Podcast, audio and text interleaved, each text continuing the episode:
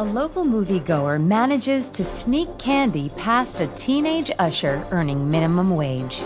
This is the Onion Local News. I'm Marichelle Kawachi. Local film buff Kevin Shepard told reporters today.